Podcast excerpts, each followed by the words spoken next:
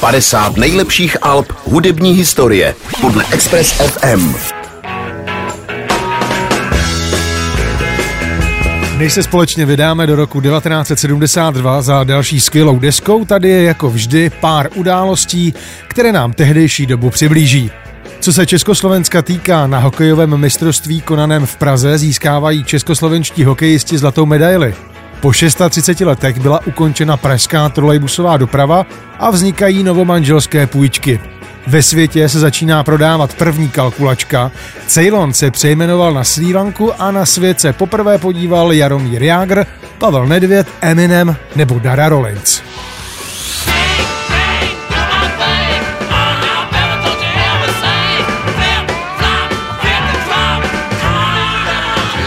Nové album mezi tím vzniká v mobilní studiové jednoce u Keita Richardse doma v pseudo-římské vile v městečku Nelko na jihu Francie.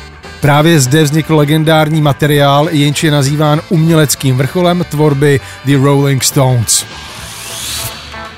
Původně se dvojalbum Exile on Main Street mělo jmenovat Tropical Disease.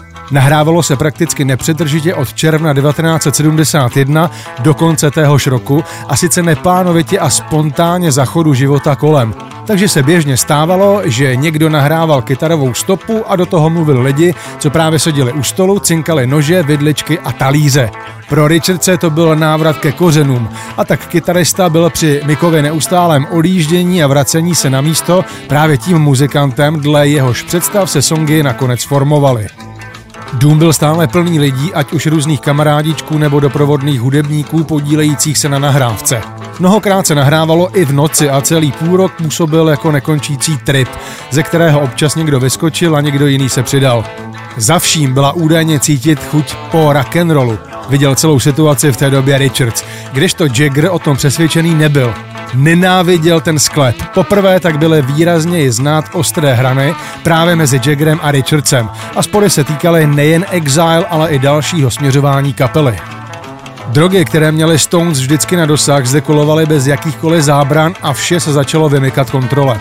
Keith právě zde propadl heroinu a rozhodně nebyl v domě sám. Mick do sebe pral kokain a kouřil neustále trávu. Kapela tak dodnes vzpomíná na nahrávání Exile on Main Street jako na to nejvíce zničující pro skupinu i všechny kolem nich.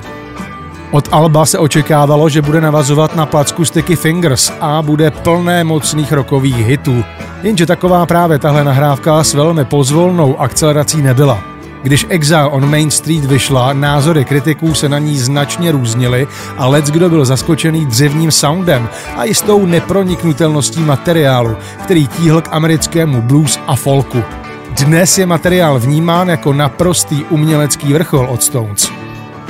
V dobách, kdy se artrockové kapely soustředily na mocné a výpravné koncepty, přišly Stouni se zcela něčím opačným. Vytvořili umělecké dílo pomocí dřevních bluesových a rock'n'rollových postupů. Na desce hostuje i nemalý zástup doprovodných zpěvaček, tu a tam zezní i gospelový chorus či part blízký jižanskému naturelu. Ovšem základ tvoří především kytary a americký bluesový zvuk. Pro mnohé rokové fanoušky značí Exile on Main Street nejen nepřekonatelný milník diskografie The Rolling Stones, ale i jedno ze zásadních děl historie rokového žánru – pro jiné jde o zkoušku trpělivosti, která dá opravdu námahu soustředěně zvládnout.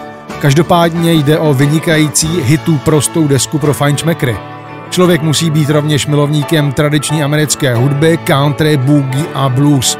Mnohokrát obzvláštněných aranžerskými vychytávkami z dalších hudebních oblastí.